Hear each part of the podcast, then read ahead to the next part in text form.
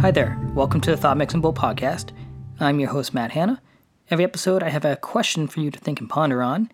And sometimes these questions come from curious and creative guests, sometimes they just come from me.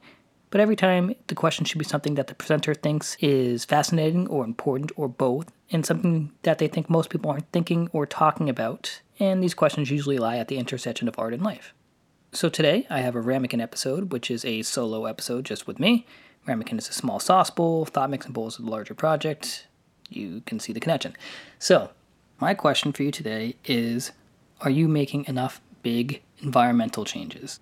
And by environmental, I don't necessarily mean like nature, I mean your personal environment, the space that you inhabit in your day to day life.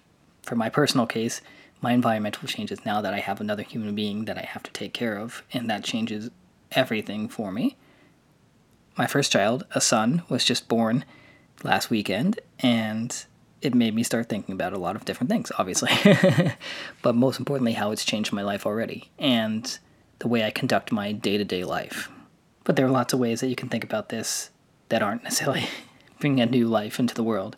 This could be moving to a new city. This could be people who are like minimalists getting rid of all your stuff or majority of your stuff and just living out a backpack you don't even have to travel, just having all that stuff gone. You know, things like that that are big environmental changes to the space that you're inhabiting.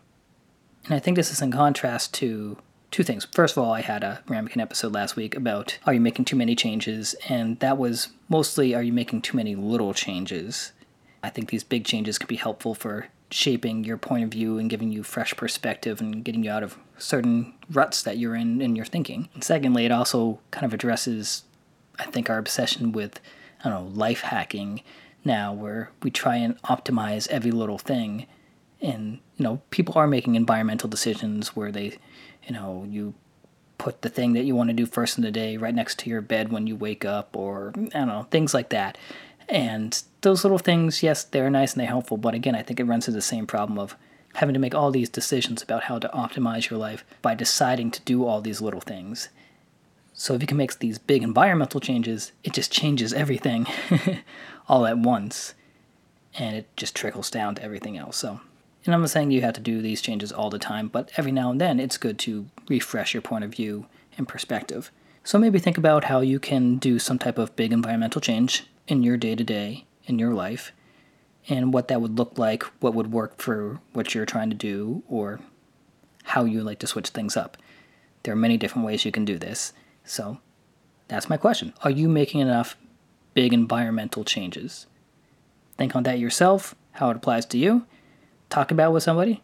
Share your thoughts. I'm always open to hearing what you have to say. You can find me at thoughtmixingbowl.com. If you'd like to listen to more of these episodes and other conversations I have with other creatives, again, head on over to the website or you can subscribe to the podcast on iTunes or SoundCloud.